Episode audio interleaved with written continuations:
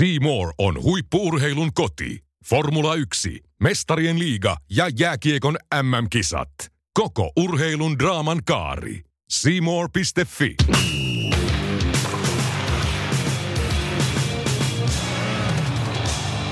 Hei kotimeisteri, nyt on jälleen tarjolla viidettä jokaiseen kotiin. Elämme erikoisia aikoja, joten tänään erikoisvieraana mediapersona Aki Linnanahde. Käymme läpi muun muassa Linnanahteen uran. Ja hän paljastaa salaisen haaveensa. Yhteistyössä Seemoren kanssa teille kästiä tarjoilevat Minä, Teppo Laakso. ja minä, Julius Sorinen. Ja mehän olemme. Sporttimeisterit.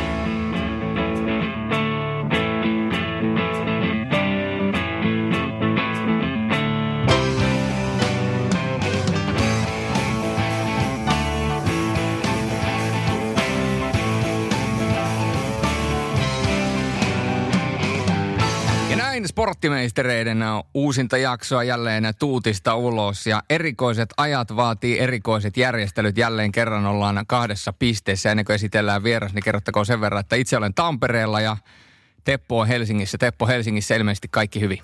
Joo, Helsingissä on hyvin kaikki muuten, mutta tietysti ihmisiähän tuolla ei paljon ole. Jos, jos se niinku tällainen pieni erikoispiirre otetaan, niin kyllä näin se on. Jos sen kääntää positiivisesti, positiiviseksi, niin se, että niitä ihmisiä ei näy, niin sehän toisaalta on täysin oikea ratkaisu, koska ihmiset on ymmärtäneet pysyä kotona. No just näin. Kyllä sitten ainakin näytti siltä, että se on hyvin, hyvin otettu huomioon kyllä tämä, tämä tuoreenkin kehoitus, mitä eilen annettiin. Juuri näin. Sporttimeisterit on totutusti ottaneet vieraaksi alojensa asiantuntijoita, paljon selostajia. Tänään meillä on vieraana, voidaan sanoa, että aika laaja mediapersona niin telkkarin kuin radion puolelta. Ja tietysti myöskin on nykyisin myöskin tubettaja ja olen myöskin huomannut, että erittäin kovaa TikTokia lähtee ilmoille. Aki Linnanahde. Tervehdys, kiitos kun sai tulla. Kiva olla täällä. Minkälaiset on sinun ajat olleet tässä korona häsellyksen keskellä, että tietysti radio kuuluu ja, ja tuota, hyvä näin. No totta kai siis, nämä on karmeita aikoja, ei pelkästään Suomessa kuin ympäri maailman. Ja, ja tota, iso huolihan tässä on noin niin kuin yleisesti, että mitä kaikkea tuleman vielä pitää. Mutta tietysti omalla kohdalla se, että meillä Radinovan aamu pyörii ainakin tällä tietoa ihan normaalisti, niin noin niin kuin taloudellisesti on tietysti iso juttu. Ja, ja perhe on pysynyt terveenä ja muuta. Et kyllä se niin kuin mä koen, että se on aika pieni hinta nyt sitten, että ei voi katsoa lätkää telkkarista tai pitää olla sisällä. Et nämä on kovia aikoja ja ihmiset joutuu oikeasti äh, tekemään isojakin uhrauksia. Jotkut isompia, jotkut pienempiä, mutta kaikki, kaikki tämä jotenkin osuu. No näin se on. Ää, Tänään ennen kaikkea puhutaan sun sporttipuolestakin niin sanotusti sattunut urheilumiehenä ja tota, mitä nyt taustaa käydään vähän läpitse, niin tietysti Sport FMstä monet muistaa vieläkin urheilukanavalla ehdit olla muun Veikkausliiga isäntänä, Urho TVllä Korisliigaa ja paljon muuta Maikkarin jääkiekko-tuottaja ja sitten kirjallista tuotantoakin tämä Jere Karalahden elämäkerta muun muassa. Mutta Aki, ihan alkuun sun taustasta siitä tiedetään jotain, mutta ei hirveästi. Mä oon aina ajatellut, että sä oot varmaan niin kuin tällainen NS-stadin kunni, mutta onko näin, että sä oot Tampereelta lähtöisin? Mä en ole yhtään stadin kundi, enkä, enkä tota jotenkin, Helsinki on musta hieno kaupunki, mutta mä en Joo. ole koskaan ajatellut, että jotenkin Helsinki on jotain aivan ylivertaista verrattuna nyt Kuopioon tai Turkuun tai Tampereeseen tai mihin vaan. Et mä oon siis, mä oon Tampereella itse asiassa syntynyt, Joo. mutta puolitoistavuotiaana sieltä ryöminyt pois. Eli en, en kyllä muista siitä ajasta sen enempää. Ja, ja sitten käytännössä niin kuin nuoruuteni peruskoulun loppuun asti on asunut Nurmijärvellä. Eli, eli siinä niin kuin 35 kilsaa Helsingistä heti Vantaan jälkeen. Mutta maalaispoika siinä mielessä. Mm. Maalaispoika ja sä oot syntynyt Tapanin päivänä, niin onko Tapsan tanssit tullut tutuksi?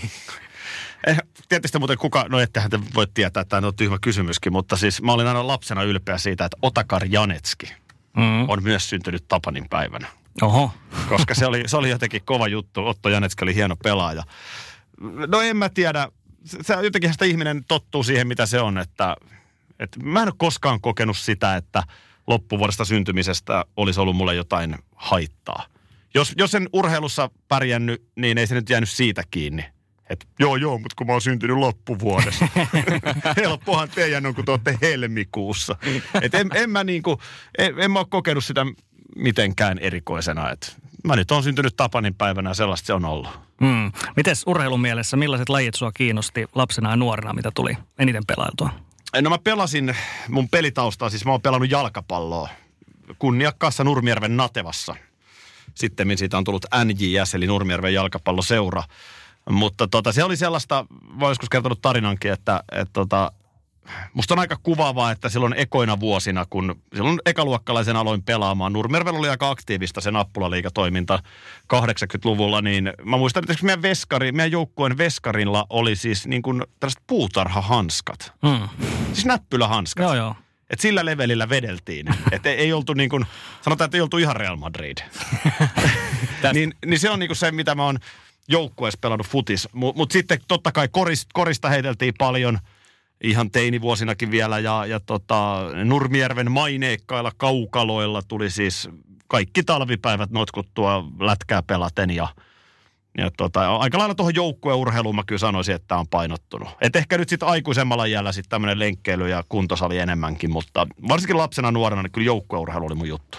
Tuli noista näppylähanskoista mieleen, kun Väyrysen mikä oli postannut sellaisen kuvan, missä oli 90-luvun lapset ja kyseiset näppylähanskat kuvassa ja 2020-luvun lapset. Ja sitten siinä oli ne uudet Adidas Predatori-hanskat. Että vähän, vähän erilaista on ollut se nuoruus, nuoruusajan urheilu silloin tuo, noina vuosina. Mm, Onhan se ollut. On. on se ollut ja mä muistan siis, mä oon joskus tehnyt telkkariin juttua, missä oli Aki Riihilahti ja Mikael Forssell, eli kultaisen sukupolven suomalaiset huippufutaajat. Niin ne kävi näyttää niitä harjoitusolosuhteita, missä ne treenas niin ei ollut kuplahallia, oli erittäin kämäsen näköinen hiekkakenttä, jossa vedettiin. Mm. Ja kyllä sieltä näköjään hiekkakentältäkin voi mennä Chelseain tai Crystal Palaceen tai missä kaikki jätkät on pelannut.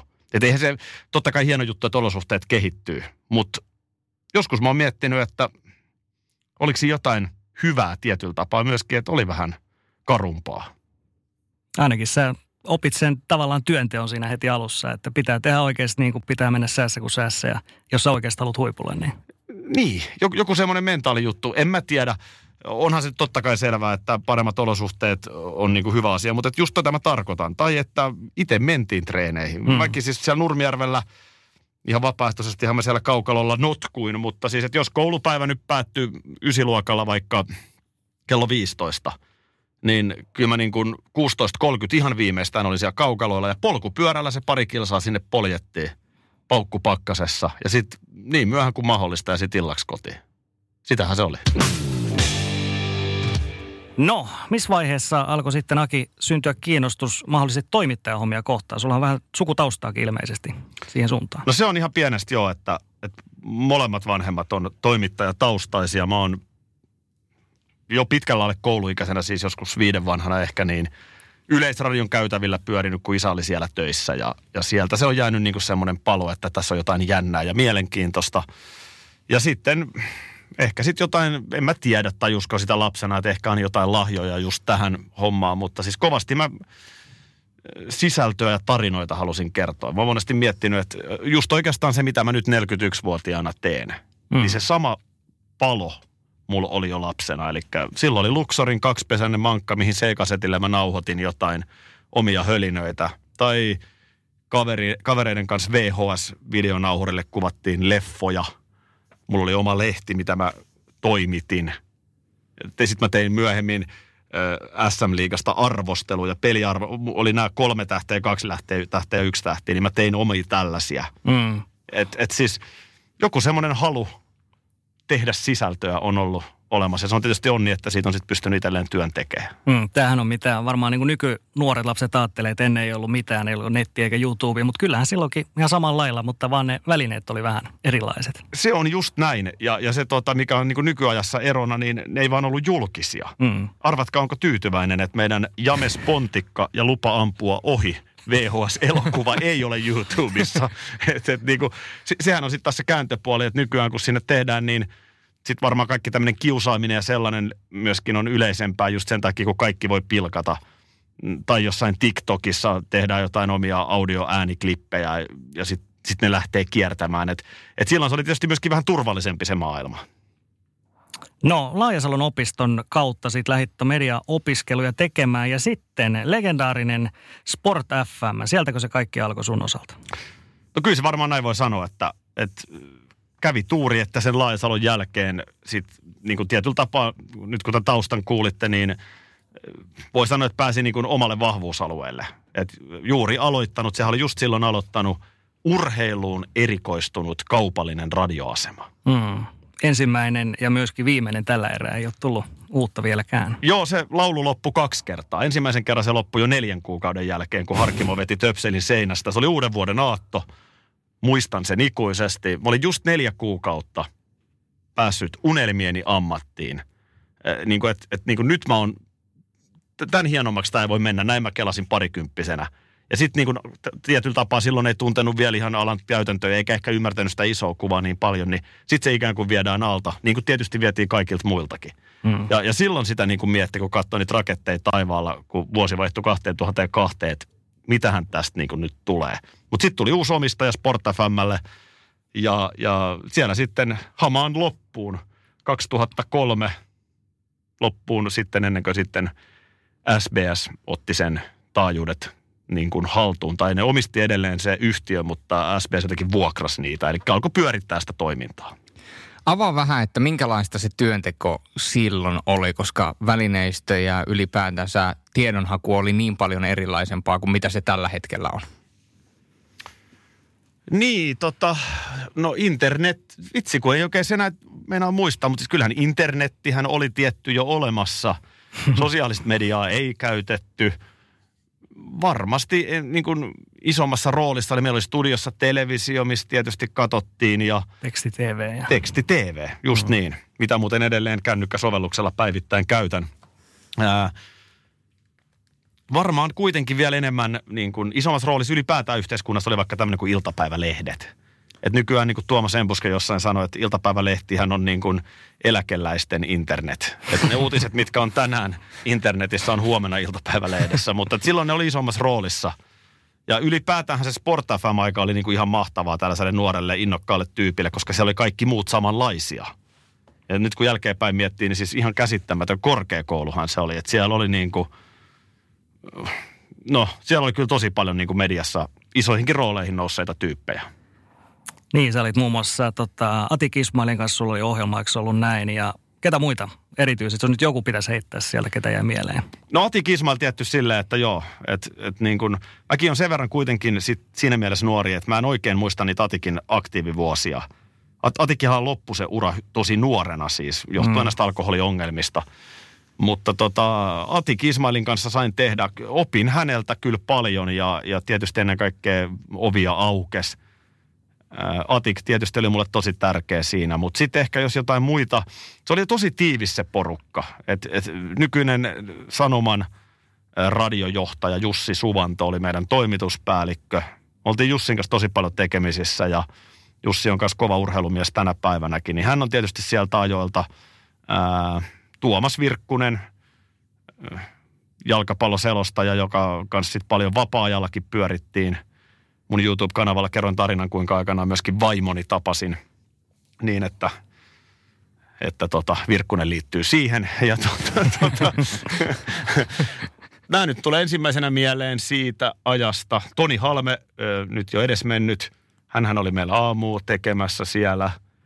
Kirsialm Siira, Oskari Saar, Jani Uotila, mm, älytön määrä, älytön määrä niin kuin kovia kovia tekijöitä ja jotenkin me niin kuin lietsottiin toisiamme, että ei siellä tunteja laskettu. Siellä niin kuin jotenkin pidettiin hauskaa, tehtiin duunia ja se oli jotenkin mm. niin kuin kiva, kun kaikki oli mahdollista. Se oli enemmän kuin työpaikka. Niin, siellä oli jotenkin, ehkä koska se ei ollut kauhean ammattimaista ja se hyvä puoli oli se, että siellä myöskään ei tultu sanoa, että ei noin voi tehdä, älä tee noin. Hauska esimerkki, Joke Linnamaa, mm. Stadin säkki, siis voi sanoa niin kuin – jos on vanhempia kuuntelijoita, niin he tietää siis hänen legendaarisen DJ-uransa. Mutta on ollut Hurriganesin managerina ja siis ollut todella iso DJ-nimi Suomessa, niin muistan, mä menin Stadin säkin jälkeen aina studioon, niin sitten kun jossain vaiheessa tuli kielto, että biisit pitää soittaa loppuun, mm. niin säkki saattoi tehdä niin, että se sota, soitti puolitoista minuuttia kappaletta, paino sen pauselle, veti jonkun motocross, motocross-urheilijan haastattelun – ja otti pauselta biisin pois ja jatko. niin tuntuisi kyllä aika oudolta, että tämän päivän radios kukaan tekisi noin, mutta siellä se oli mahdollista. Radio, radio on ilmeisesti saanut myöskin siellä oman muutoskuvansa niinä aikoina. Tota, sulla on myöskin ollut haaveena moni ei välttämättä sitä tiedä, mutta sä oot kertonut, että sulla olisi ollut haaveena olla myöskin selostaja. Joo, mistä te sen tiedätte? Eikö, eikö tässä ollut näin, että sä olit sanonut se mitä ilmeisemmin Kim Kallströmin haastattelussa Veikkausliigakomille? Kyllä joo, se tarkka lainaus mä voin lukeekin. Minulla oli pitkään haaveena olla selostaja, mutta Sport FMn hautajaisten jälkeen ajaudun enemmän juontajan hommiin. Kyllä selostaminen edelleen kiinnostaisi, mutta onhan toi Virkkunen, Tuomas Virkkunen kyllä niin kova. Minä vuonna mä oon antanut tämän haastattelun? Tämä on 2008 paikkeilla veikkaisin. Monesti mietin, että onneksi puhuu aina totta, hmm. koska sitten olisi ikävä jäädä kiinni, mutta siis tämä pitää paikkansa. Hienosti äijät on kaivannut. Äh, siellä Laajasalossa siis mun läheisin opiskelukaveri ja itse asiassa tyttäreni kummisetä Teemu Niikko, Leijona-studioiden studioisäntä. Niin Teemun kanssahan me siis, mehän juonnettiin, vedettiin muun muassa Ylen kiekkokierrosta. Mm. Siis silleen, että ei, me, me keksittiin. Että niin kuin Petrel saa kiekon, siirtää kiekon maalin taakse, sieltä sen ottaa Jere Sallinen. Siis selostettiin tilanteet, mitä ei oikeasti ollut olemassa. Ja, ja jotenkin silloin mun oikeasti isoin jotenkin sinne urahaave oli ehkä se, että selostaa niin kuin jääkiekon maailmanmestaruuskisoja. Totta kai. Ja, ja tota, ää, en, en mä siihen varmaankaan enää tänä päivänä, niin kun, mun ei edes kannata lähteä. Suomessa on ihan, niin kun, tässä nyt pari sporttimaisteria näyttää, niin Suomessa on niin todella kovatasoiset selostajat mun mielestä. Ja, ja tota, e, mun, mun pala kakkuu, tässä on varmaan joku muu, mutta ö, kyllä mä niin edelleen uskallan sanoa, että musta olisi varmaan voinut tulla ihan hyvä selostaja. Mä oon ihan elämässäni muutaman futismatsin selostanut. Arvatkaa muuten kenen kanssa. Mä en muista mitenkään tota. Et sä voi muistaa. Ehkä tiedäkään. Sport FMllä mä oon selostanut tota, en itsekään muista enää mitä matseja, ainakin Valkeakoske lyhyen matsi. Olisiko joku huuhkaja pelikin? Oho. Don Pepe Jürgensin kanssa painettiin. Oho, Kyllä. Hänet pitää myös muuten mainita siitä Sport FM porukasta. Mm. Joo, niin tota, mä oon siis selostanut elämässäni muutaman matsin, ehkä kolme jalkapalloottelua, mutta tota, toi on totta. Siis se oli, se oli kyllä. En ole katkera, ihan hyvä näin, mutta, mutta tota, olen sitä joskus miettinyt, että ehkä se elämä olisi voinut viedä toiseenkin suuntaan. Don Pepestä pakko kertoa tarina. Toivottavasti Pepe ei suutu. Tämä on Pepe on ottanut ko- Kouvola haltuun nimittäin tuota, aikoinaan, kun hankittiin, hankittiin lisää selostajia Radio Citylle, niin tuota, Pepe meni sitten KKta selostamaan ja sehän otti siellä Kouvola omaksi ja kaikki pelaajat omaksi ja seura omaksi ja seuratekijät omaksi. Ja siitä tuli semmoinen kouvolalainen hahmo ja sitä seuraavalla kaudella sitten hänet laitettiin selostamaan sai, saipaa, joka se oli tottunut kävelemään aina KK-paita päällä, niin se oli tietysti aika kova homma mennä vetämään saipaa ja vielä kun saipassa vedetään jälkipelit siellä legendaarisessa ravintolapirrassa, niin herra KK meni sitten vetämään saipan jälkipelejä saipan pelaajien kanssa. Ja, ja tuota, no, loppu on sitten historia. Hän lopetti, lopetti ne selostajahommat ja tänä päivänä on KKssa jonkinnäköinen seuratyöntekijä vetelee muun muassa niitä, niitä tuota, haast- jälkipelihaastatteluja aina otteluiden jälkeen. Eli pääsi takaisin sinne omaan kotiinsa, mutta kävi tavallaan susirajan toisella puolella ja voi olla, että oli aika, aika kylmäävä hetki mennä KK-selostajasta Saipa-selostajaksi. Olen itse nimittäin joskus aikoinaan tämän saman hyppäyksen tehnyt. En ollut toki niin kova KK mies silloin, eli se oli mulle tavallaan helpompi, niin voin kuvitella, kuinka paha se oli Pepeelle. Mutta... No varmasti, mutta Pepeellä on sellainen tyyli, että hän todella ottaa haltuun, missä hän, hän ikinä onkaan. Että, että tota, Sanotaan, että kyllä sitä niin kuin nuorena poikana tuli Pepen kanssa muutama risteily painettua. voin kuvitella, voin kuvitella.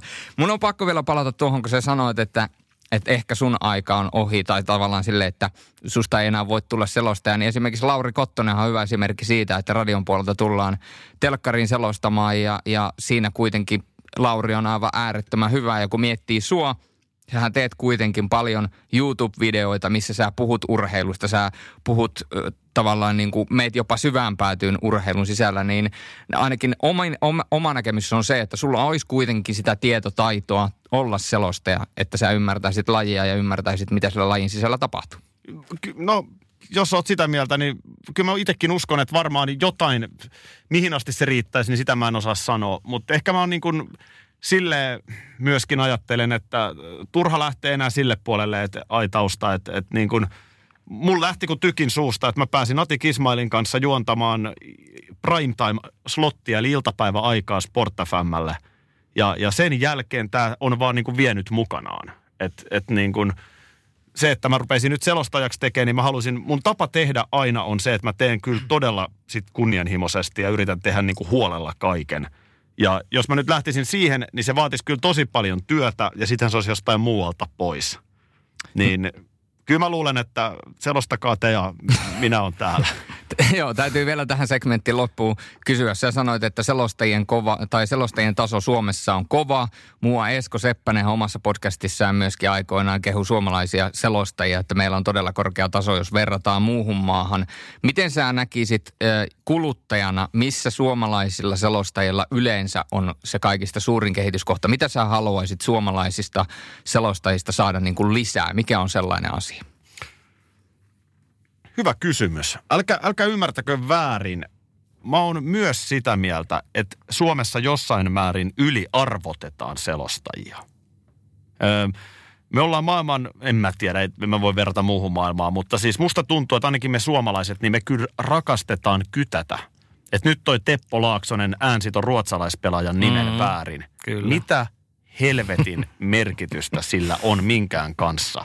Tai sä vedät niin kuin suoraa selostusta nyt vaikka 30 minuuttia putkeen, selostat yhden jääkiekkoerän, niin sitten siinä tulee joku yksi virhe, kun samaan aikaan niin kuin tuolla taksikuski voi ajaa päin punasta, mikä on taksikuskin työssä virhe, tai mikä tahansa, että et niin kuin, en mä, jos mä nyt sitten sanoisin, niin mun mielestä ehkä jonkinlainen sellainen, niin kuin, että tekee työn kunnianhimoisesti, mutta jotenkin silleen vähän relaa. Saatteko te kiinni, mitä mä tarkoitan? Mm. Musta Tuomas Virkkunen nyt vaikka mainittu on tosi hyvä esimerkki siitä, että eihän kaveri nyt hirveästi purista, mm. mutta jokainen ymmärtää, että on siinä aika paljon duunia tehty ja taustoja selvitetty. Niin Et, vaikka toi ääntäminen, että jos sä niin kuin joka ikistä niin kuin suhu ja kaikki rupeat siellä vääntelee aina, niin sehän kuulostaa hyvin erikoiselta. Ja, ja sitten kun me tullaan tuossa lajissa, tähän sama koskee nyt vaikka juontajia tai studioisäntiä, että loppujen lopuksi ne on makuasioita. Joku tykkää tosta tyylistä, toinen tykkää tästä tyylistä – mm, toi kerran sanoi mun joukkueesta jotain kriittistä ja sitten se on mun mielestä lopun ikänsä paskaselostaja. Siihen ei sen enempää vaadita. Niin musta niin kun, musta pitäisi vaan luottaa siihen omaan vahvuuteen, että pitäisi tunnistaa oma vahvuus, pystyä sitä kehittämään ja hyödyntämään. Toi oli erittäin hyvin kiteytetty. Ja tämä, kun sanoit, että toinen tykkää, tai et sanonut näin, mutta, mutta tarkoitin, että toinen tykkää äitistä, toinen tyttärestä, niin tällainen äh, vanha juttu, mitä on monta kertaa kuullut ja omaan, omiin korviin on tullut, että suomalaiset selostajat huutaa liikaa ja se on ärsyttävää, niin kun miettii näitä Virkkusen tunteen purkauksia, mitä tässä on mestarien liikassa nähty, niin ne on yksi suuri syy siihen, miksi kansa häntä rakastaa. Eli, eli tässä nähdään myöskin se vastakkain, että joku saattaa ajatella, että ei toi ole kiva asia, mutta monien muiden mielestä ja suurin, suurimman osan mielestä se on niin kuin mahtavaa ja se tunteenpalo kuuluu siihen lajiin. Tai oletteko koskaan kuulleet espanjalaista jalkapalloselosta? Kyllä. Tätä mä niin kuin tarkoitan. Mm. Että et niin kuin Paavo Noponen veti hienosti tuollaista poettista ja upeaa suomen kieltä rauhallisella tyylillä, mutta et niin kuin, ai, ai, nekin on vähän aikansa lapsia. Mm. Että selostustyökin kehittyy ja, ja se yleisö muuttuu mukana. Niin, onko se mieluummin överit kuin vajarit? Niin sanotusti. Mä, mä oon aina ollut sitä mieltä, että mieluummin överit kuin vajarit. Tämä on mun mielipide. Sporttimeisterit ehdottomasti klousaa mieluummin överit kuin vajarit. Sport FMn ajat hienoja, mutta sen jälkeen Suomessa me ei ole nähty ollenkaan tällaista urheilupainotteista kanavaa. Tuleeko mitään syytä mieleen, että miksiköhän näin? Raha.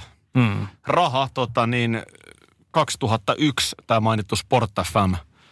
Silloin pistettiin pystyyn. Äh, Veikkaus oli silloin mahdissaan ja tietenkin iso tukija siinä. Ää, ja jotenkin kuitenkin täytyy nyt muistaa, että ekat paikallisradiot tuli 85. Eli Kyllä. siitä 805 yhteen. Eikö niin? Siihen, siihen oli jo. vähemmän aikaa kuin 2001 tähän, missä me nyt ollaan. Kyllä. Niin tuore oli kuitenkin vielä kaupallinen radio. Ja silloin varmaan vähän myös haettiin niitä rajoja, kokeiltiin erilaisia formaatteja – ylipäätään puheradion tekeminen, on se urheilua tai mitä hyvänsä kaupallisesti, niin kyllä se valitettavasti Suomessa on, on aika niin kuin mahdoton tehtävä. Jopa Yle Puhe soittaa musiikkia muuten nykyään, vaikka mm. ei ole edes kaupallinen kanava. Et toi on varmaan se, ja ehkä sitten semmoinen yleinen urheilukäyttäytyminen, että kyllä se oli Risto Nieminen, Veikkauksen silloinen pitkäaikainen toimitusjohtaja, oli vahva persona myöskin Sport takana, joka sitä rupesi jo aikoja sitten puhumaan, että Suomi on vähän huono urheilumaa. Mm, menestysmaa Niin, enemmänkin. niin menestysmaa.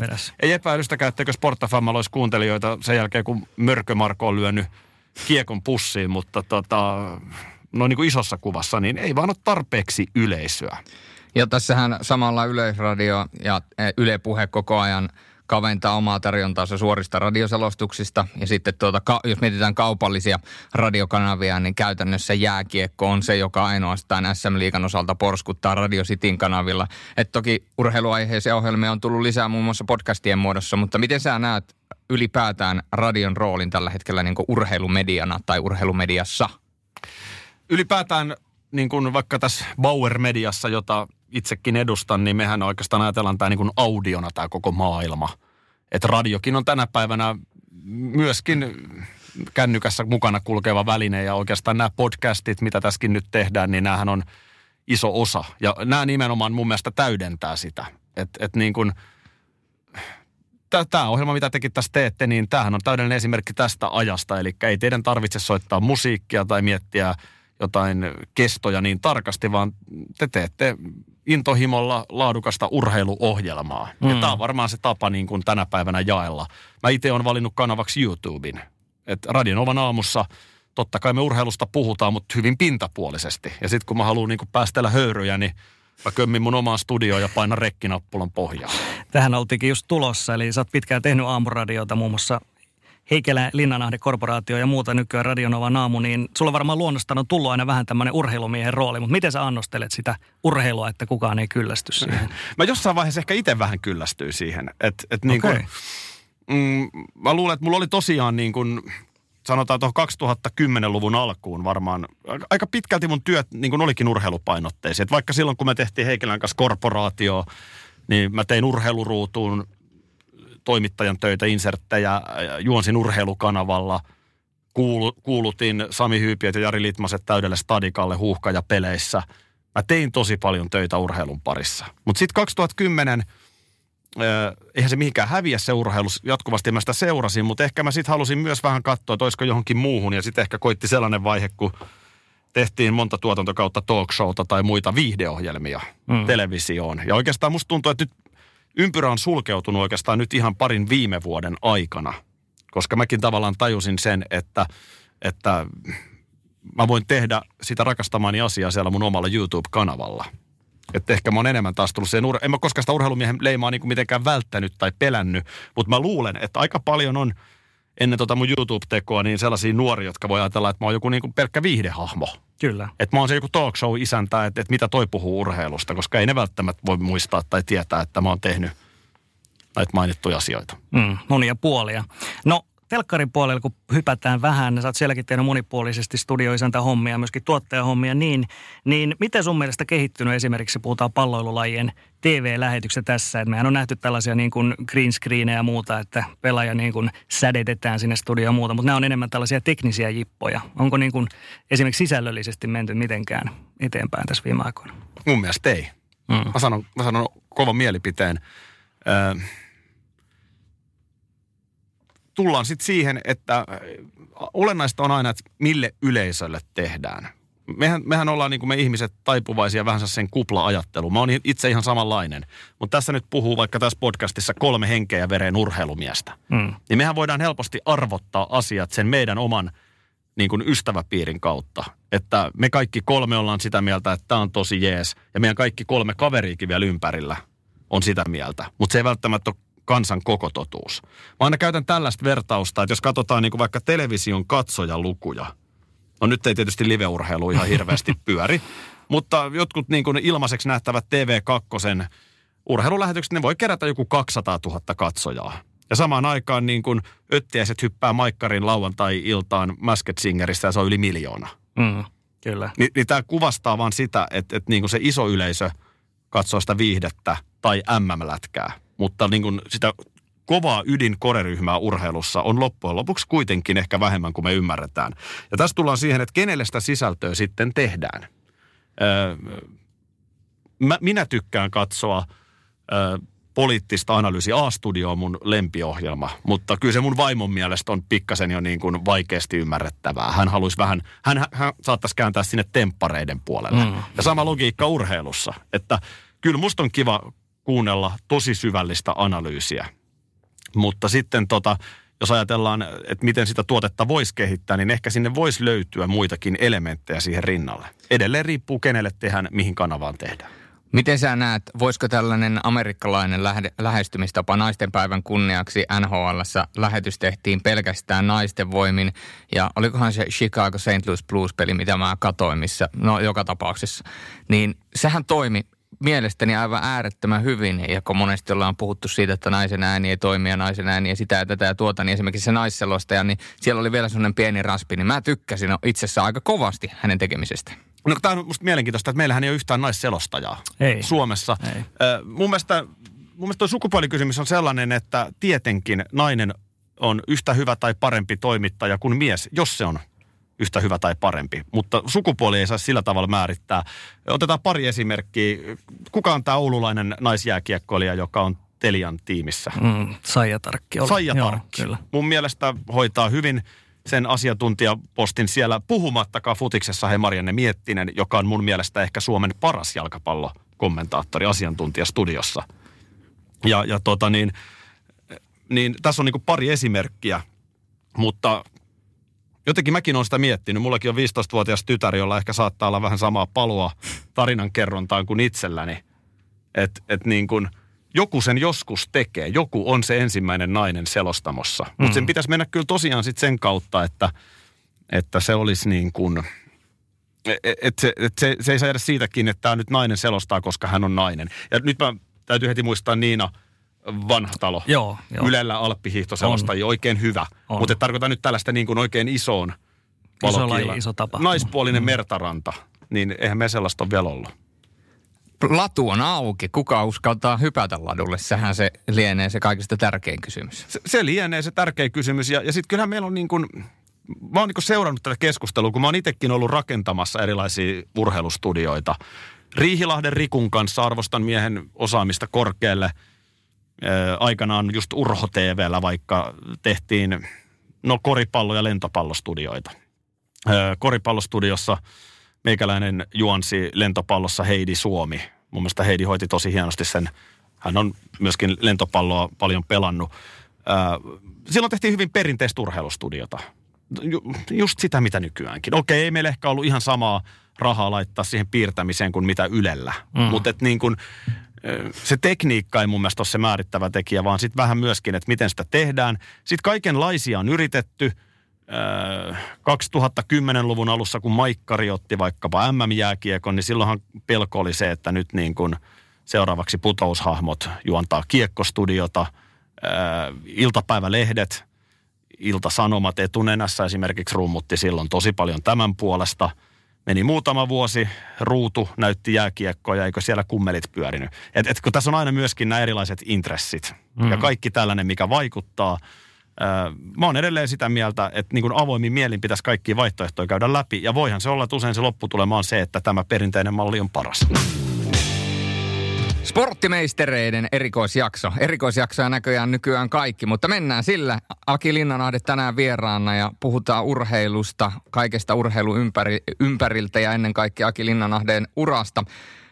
TV-puolella ja ylipäätänsä, niin TV-oikeuksista pulitetaan nykyään aivan järkyttäviä summia ja, ja ne summat al- alkaa olemaan tähtitieteellisiä ja jos haalii paljon TV-oikeuksia, niin kuin tässä vuosien saatossa ollaan nähty ja vuosikymmenten aikana ollaan nähty, niin se voi aiheuttaa myöskin sen, että joutuu tietyllä tavalla vaikeuksiin, koska on vaikea saada rahaa sisään niin paljon kuin sitä menee ulos, koska TV-oikeudet maksavat niin paljon. Niin miten sä näet, Aki, minkälainen on tulevaisuus urheilukanavilla nyt, kun esimerkiksi Viasat on hallinnut lähes kaikki oikeudet itselle? Niin, se on vähän, pirstaloituuhan toi kenttä väkisinkin. Ei, ei siitä päästä mihinkään, että ei, ei sellaista rahapussia ole kellään, joka, joka pystyy kaiken haalimaan. Upea ajatushan olisi se, että The Urheilukanava, mm. jossa olisi kaikki mahdollinen, mutta, mutta ei, se, ei se vaan niin mene. Viasat tällä hetkellä operoi tietysti, onko se Pohjoismaiden vai koko Euroopan, mutta ainakin Pohjoismaiden laajuisesti, Pohjoismaiden. Ni- jolloin tavallaan niin kuin, äh, NHL-oikeudet ne kokee, että, että se on niin kuin, tavallaan se jyvittyy vähän eri tavalla varmaankin kuin sitten jossain muualla.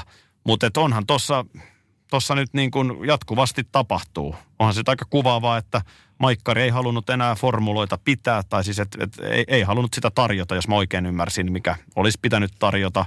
Aikanaan Yle luopui MM-jääkiekosta samasta syystä. Sanoma viimeisenä on luopunut liigalätkästä. Et kertoo vaan siitä, että kovin vaikea sitä bisnestä on tehdä – mm. niillä urheiluoikeuksilla suhteessa siihen paljon, kun ne maksaa. Niin, ne summat on ihan älyttömiä. Ja sitten näissä on myöskin tämä pointti aina, että esimerkiksi Ylellähän on nyt pitkä ampumahitosopimus. No Mäkäräinen just lopetti. Samaten tämä Viasatin F1-sopimus. No mehän ei tiedetä 2022, onko siellä yhtään suomalaista välttämättä enää. Näissä on aina myöskin aika ilmeisiä riskejä, että se suosio ei enää olekaan sitten sitä. Mä oon Maikkarilla nähnyt sen tilauskäyrän, mitä tapahtui silloin, kun ö, maailman nopein Heikki – mm. oli Suomen ykkösformulatähti. Eli muistatteko just se vaihe, kun Kimi jo pari vuotta rallia? Joo, se oli mikä Caterhami vai? Tällainen kuitenkin syysi paska-auto suoraan sanoen. Joo, ja, ja sitten tota, tietysti Maikkarilla tajuttiin, että ei juman kautta, että eikö siitä Räikkönen muutama vuosi aiemmin oli voittanut sen maailmanmestaruuden Ferrarilla. Ja, ja sitten tajutaan, että, että mitäs nyt? No sitten oli kauhea kampanjointi, maailman nopein Heikki. Ja tota, eipä sitä kyseenalaistamaan. Varmaan Heikki Kovalainen on maailman nopein Heikki. Totta kai. Tuskin se Heikki Kinnunenkaan on. mutta mutta, mutta tota niin, voin kertoa, että se oli aika, aika karua käyrää, mitä sillä hetkellä tapahtui, kun Räikkönen ei enää ajanut sitä autoa.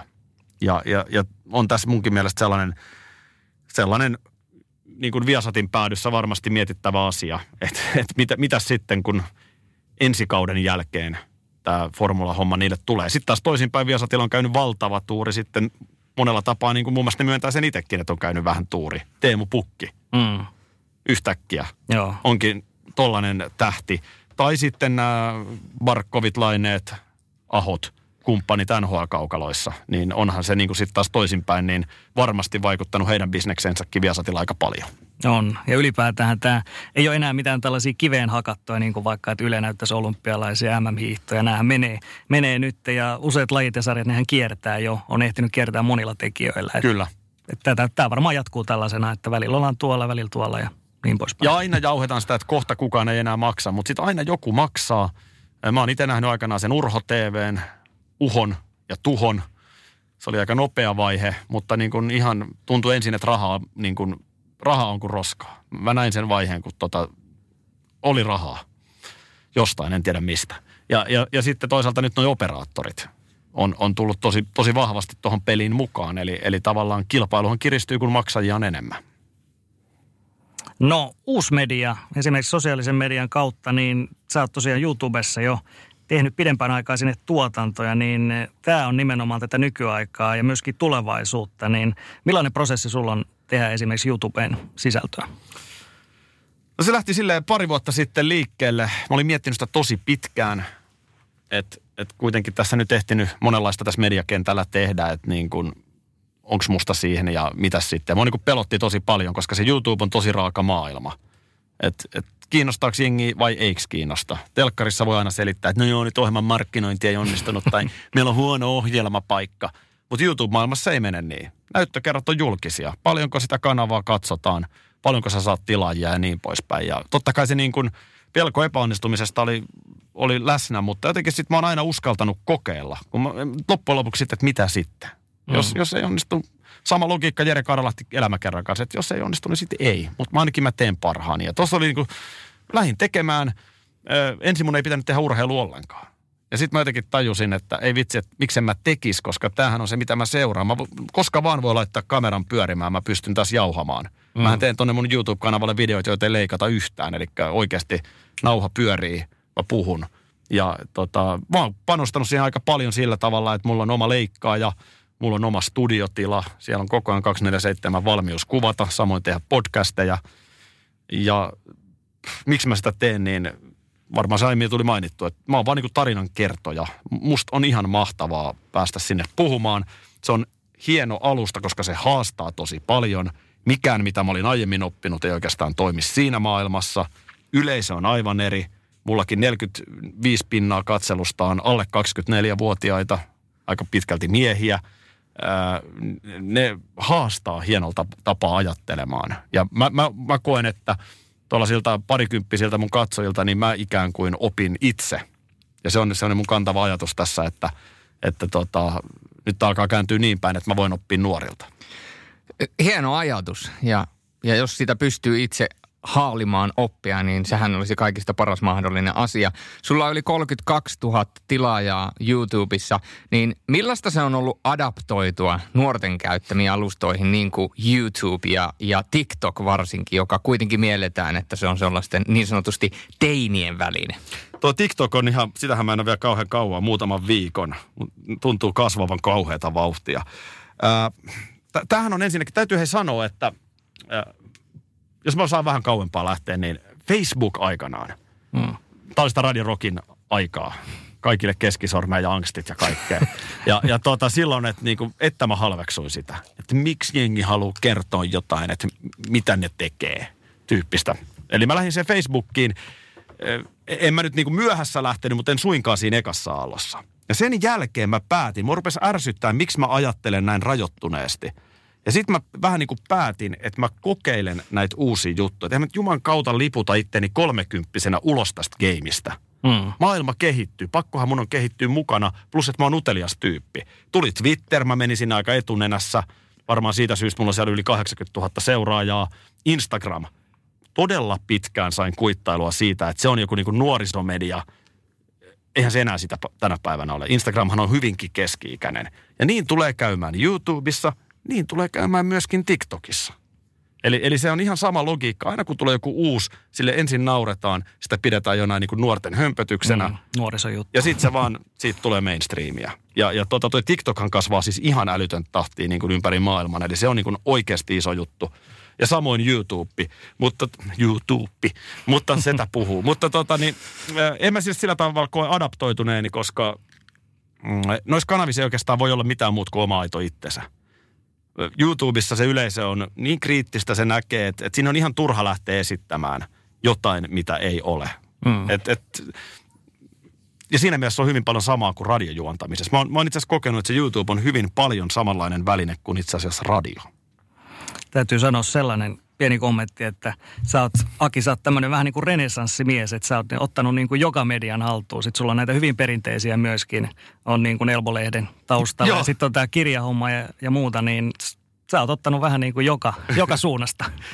niin, no itse asiassa näinkin se, joo, tosiaan toi Elmo-lehti, olen siinäkin vähän taustajoukossa, en suinkaan sisältöä tekemässä, mutta tota, niin mä sen koen, tämä on mun työ, tässä, tämä on se mun pelikenttä. Mä en osaa ruokaa laittaa kovin hyvin, vielä vähemmän rakentaa taloja, mutta tämä median pelikenttä on se, niin kyllä mä haluan tässä niin kuin alustalla jotenkin yrittää näitä nappuloita siirrellä niin, että mulla on itsellä mielekästä. Mun täytyy, mun täytyy tässä vaiheessa vielä, kun muistan, niin kysyä. Sä oot ollut myöskin mukana dokumentaarisissa projekteissa. Hyvänä esimerkkinä oli toi Cheeken dokumentti. Ja mähän on tunnetusti yksi kovimpia Cheek-faneja ollut aina. Niin tuota, millaista se oli tehdä ihan täytyy tälle, tämä ei liity urheiluun millään tavalla, mutta ku, kuitenkin eturivin yksi Suomen suurimpia, ellei suurin tähti, niin hänen kanssaan tavallaan hänen elämänsä selvittää. Se oli upea. Pelattiinhan siinä toki minigolfia, eli jo melkein urheiltiin, mutta... no joo. Mutta tota, joo, eihän se nyt mikään maailman isoin budjetti ollut siinä tuotannossa, mutta mä olin vähän aikaisemmin tehnyt sen Jere Karalahden elämäkerran joka varmaankin oli Jareen ja hänen taustajoukkoihinsa tehnyt vaikutuksen. Ja itekin sen koen, että se on ikään kuin tavallaan jatkumoa sille. Eli, eli silloin välineenä oli kirja ja nyt sitten tuossa taas dokumentti. Mutta niin kuin kerron jonkun ihmisen tarinan ja ennen kaikkea niin kuin tutkin ja pengon. Se on musta kiehtovaa. Ja molemmissa tapauksissa sain hyvin vapaat kädet, mikä tietysti on niin kuin upeata, että, että tota, Jare, Jarekaan ei niin kuin missään nimessä vetänyt mitään suitsia, että älä, älä näin tai näin. Että, että totta kai tuollaisen kaverin kanssa kuvauspäivien löytäminen on aina vähän haastavaa, mutta, mutta muuten niin erittäin mielekäs projekti. Ja, ja tota niin, niinkin mä oon jotenkin yrittänyt itseäni ajatella, että vaikka mulla on urheilu, urheilumiehen sielu, niin kyllä mä hyvin mielelläni voin kirjoittaa kirjan vaikka pianistista, jos se on jotenkin mun mielestä mielenkiintoista korona, se on iskenyt rajusti tietysti suomalaiseen ja kansainväliseen urheiluun, niin mites, jos mietitään nyt suomalaisia palloilusarjoja, vaikka ensin sä oot myöskin tuolla Seagalsin taustajoukossa mukana ollut, niin tota, millaisia keinoja, että selvitään tästä taloudellisesta ahdingosta? Siitä on ollut näitä haamulippujen myyntiä, kausikorttikampanjoita ja muita keinoja. Niin, tämä on siis hirveä tilanne. Tämä on maailmanlaajuisesti kamala tilanne. Urheilu yksi osa, paljon, paljon muitakin ikäviä asioita, mutta jos tässä nyt puhutaan urheilun vinkkelistä, niin mm. tilannehan on tosi vaikea. Se on ihan päivänselvää. Edelleen olen Seagalsin osaomistaja ja, ja tota, onhan se nyt selvää, että kun käytännössä tulot lähtee, niin ei ole kauhean helppo tilanne. Tämä on ihan sama joka lajissa. Mitä isompi laji, niin sitä isommat on yleensä ne menotkin. Ja nyt tässä nyt sitten on näitä ikäviä YT-uutisia saatu muun muassa tällä viikolla tai Skalpalta tulla ja niin poispäin. Et, et, nyt mitataan sitten myöskin sitä, että mitä se urheilu meille merkitsee. Mä halusin itse lähteä tuohon kausikorttihaasteeseen mukaan, koska musta se on aika itse asiassa hauska tapa. Mm. Niin kun ostaa kolme kausikorttia, eihän ne nyt välttämättä olisi kauhean kalliita, siis loppuviimein. Et, et niin kun jos et sä nyt osta Oulun kärppien kausaria, niin mäkin esimerkiksi ostin naispesäpallojoukkueen kausikortin, niin halusin tukea ja nämä on nyt niitä asioita, mitä sitten jokainen meistä voi tehdä ja miettiä, mikä se merkitys on. Niin, toivotaan, että niistä pienemmistä puroista tulee tavallaan se iso, iso virta sitten. Tietysti tällaistakin mietitty, että pitäisikö valtion sitten jotenkin, mutta totta kai nyt on hirveästi muitakin kulueriä, mutta pitäisikö valtion esimerkiksi lyödä joku tukipaketti sitten urheiluseuroille, koska niillä on kuitenkin iso paikallinen merkitys myöskin ja kaikki nämä yhteistyökumppanit ja muut. On, on sillä ja sitten lasten liikuttajana myöskin muistetaan tämä niin huippuurheilun ulkopuolinen, eli tämä niin harrastusliikunta.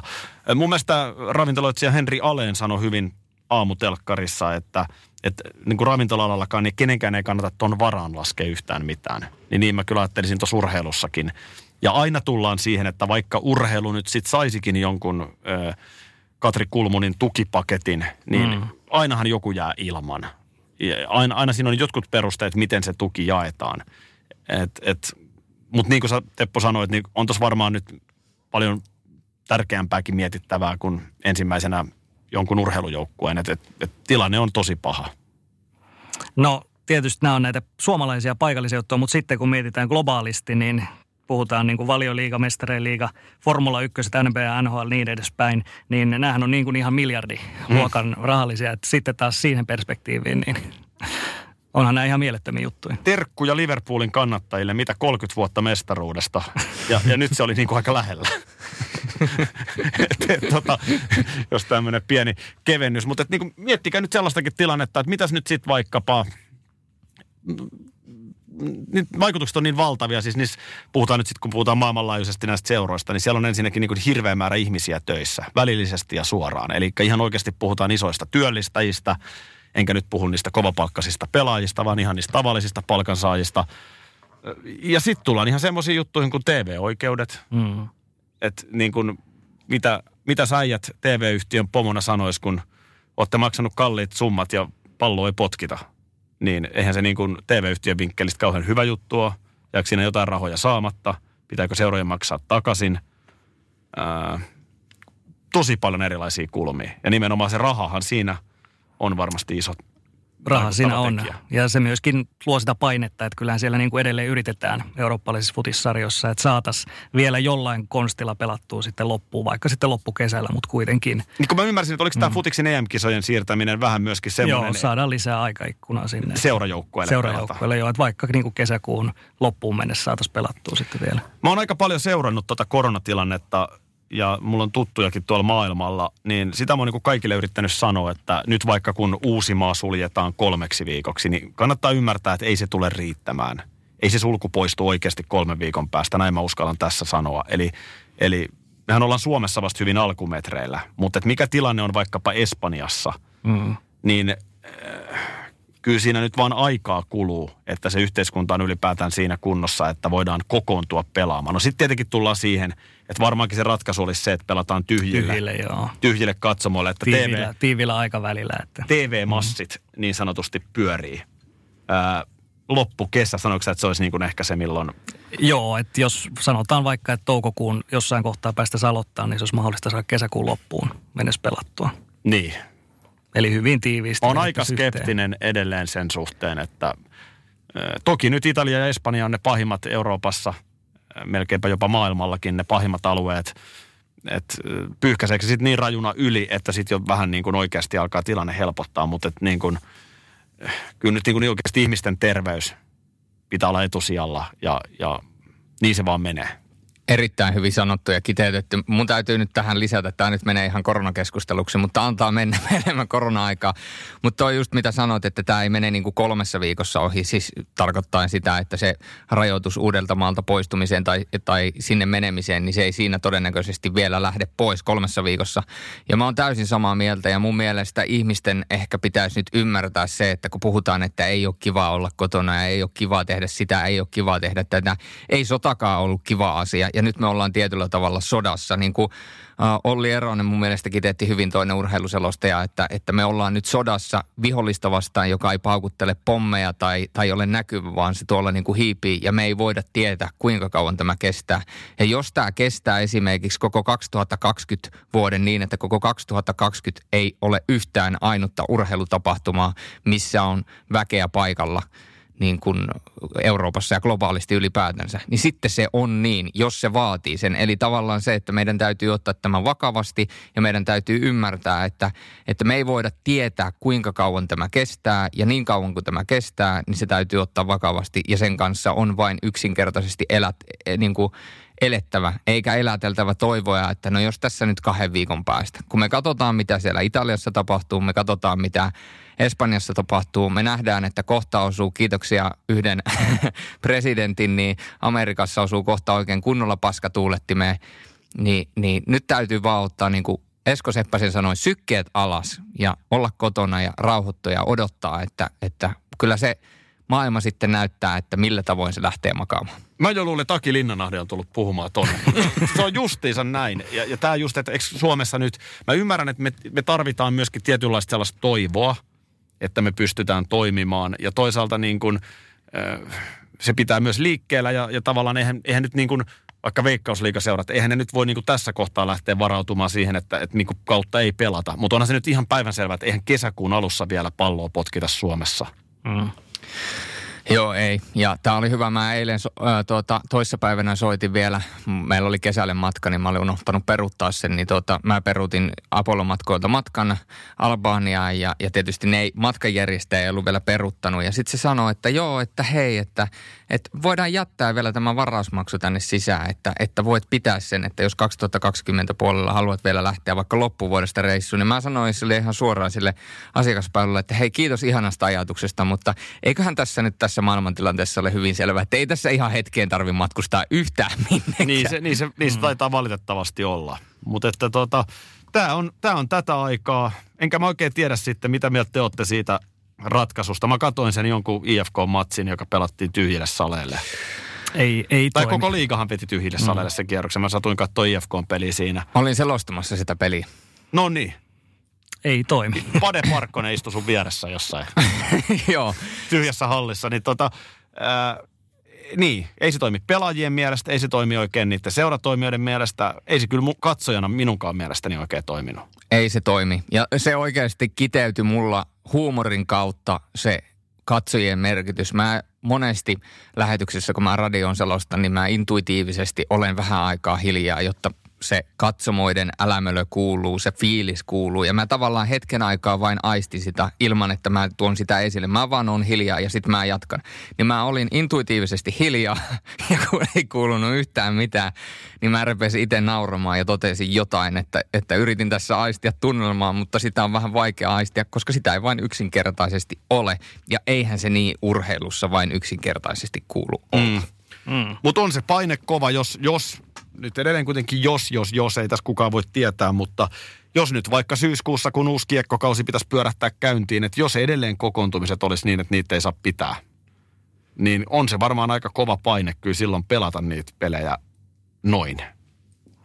Näin se on. Ja alkaako se sitten ihmisenkin katsojankin mieli kääntyä, että onko se silti parempi kuin ei mitään? Se en on, tiedä. Se on vaikea nähdä. No, miten hei, tällainen vielä, niin koska liveurheilua ei ole, tästä on nyt penkkiurheilijoille tulossa aika kuiva, kuiva vuosi todennäköisesti, jos ei mitään, niin nythän on oltu nostalgia, nostalgiapätkiä sitten muun muassa ajeltu tuolla. Eli tota, Ylellä oli tämmöinen nostalgiaurheilu viikonloppu ja Viasatilla on tulossa nyt vanhoja futismatseja uudelleen selostettuna ja kaikkea tällaista, niin mitä, mitä ajatuksia nostalgiasta? Mähän on siis, mä, mä jotenkin jotenkin mä aika usein nostalgisoin erilaisia asioita, mutta en mä jaksa yhtään katsoa vanhoja pelejä. Mä en tiedä mikä siinä on. voi jotain niin kuin pätkiä jossain dokumentissa on hauska katsoa.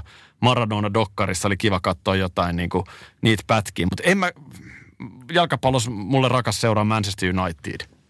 Ouch. Ja olisi ihan, mitä, mikäs teillä? No siis mä en ole enää ollut pitkään aikaa minkään joukkueen fani, koska olen sellaisessa asemassa, että mun täytyy olla täysin objektiivinen, mutta on mulla, Niin yksi, varma. mutta on mulla yksi seura tuolta juni, juniorivuosilta ja se on Juventus. Tiedän erään toisenkin, kenellä on, mutta en tiedä kertooko se julkisesti, mutta totta kai kaikilla varmaan on niitä omia suosikkeja. Tota, ää, niin, niin, siis on toisaalta ihan makeeta katsoa joku Manu-peli, missä niinku Beckham ja se 75 sukupolvi Manussa. Mm.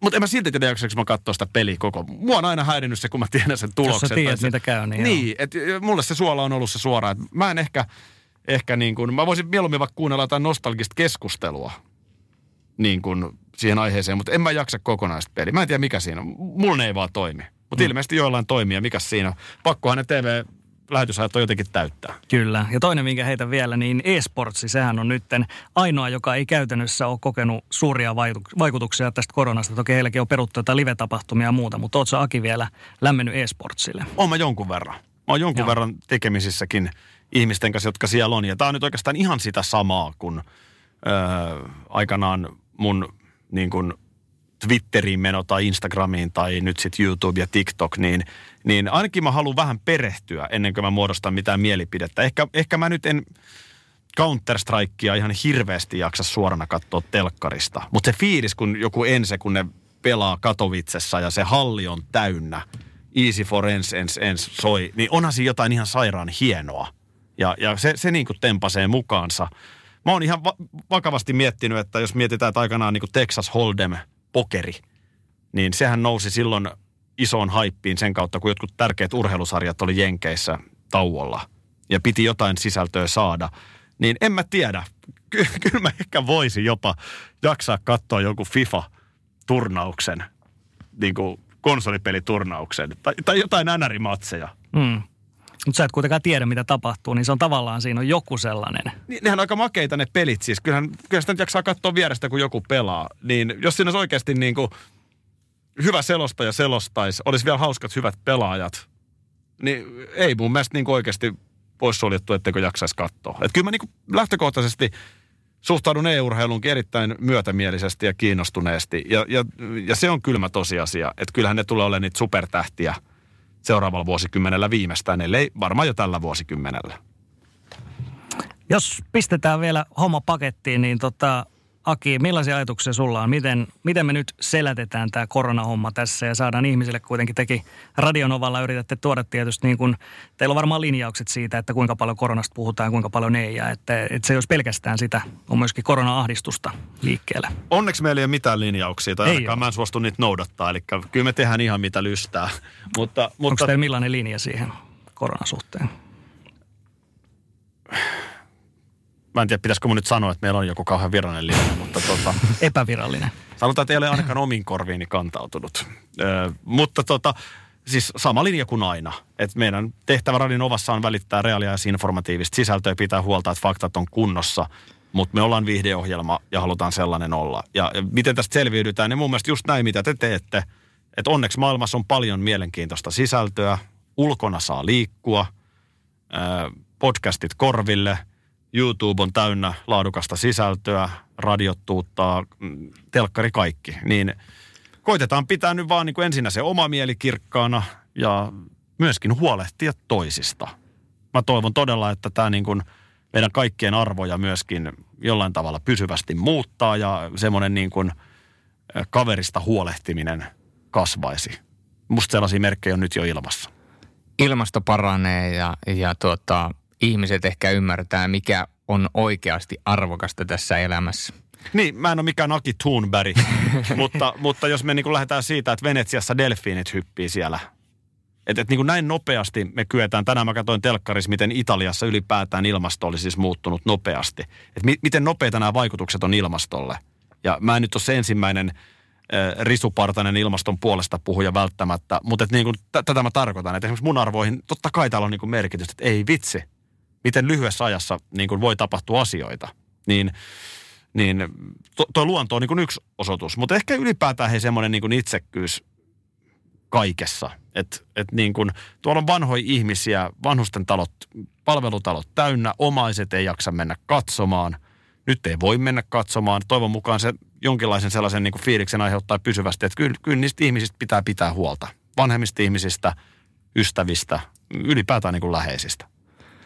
Ja mikä tästä radiosta tuli vielä mieleen, niin radio, tämä ei, ole, tämä ei ole tarkoitus olla mikään oodi radioille tai podcasteille, mutta jos se siltä kuulostaa, niin olkoot.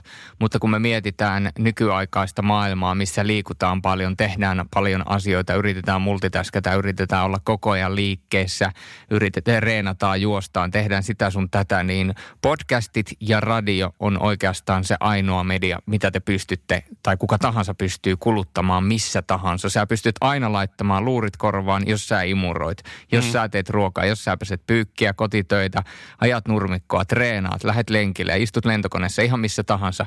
Podcastit ja radio on sellaista, joka, joka, joka ei oikeastaan voi koskaan kuolla, koska sille on aina kysyntä. Kyllä se vaan näin on. Näin. Hei, kiitoksia Aki. Tosi hienoa, että pääsit, pääsit tähän mukaan ja ei muuta kuin, kuten tuli puhuttua tässä, niin kaikki tehdään yhdessä töitä, pidetään kaverista huolta ja läheisistä huolta, niin eiköhän se tästä vielä paista risukasaankin, vai miten se menee? Kiitos teille. Oli, oli kiva käydä. Kiitoksia.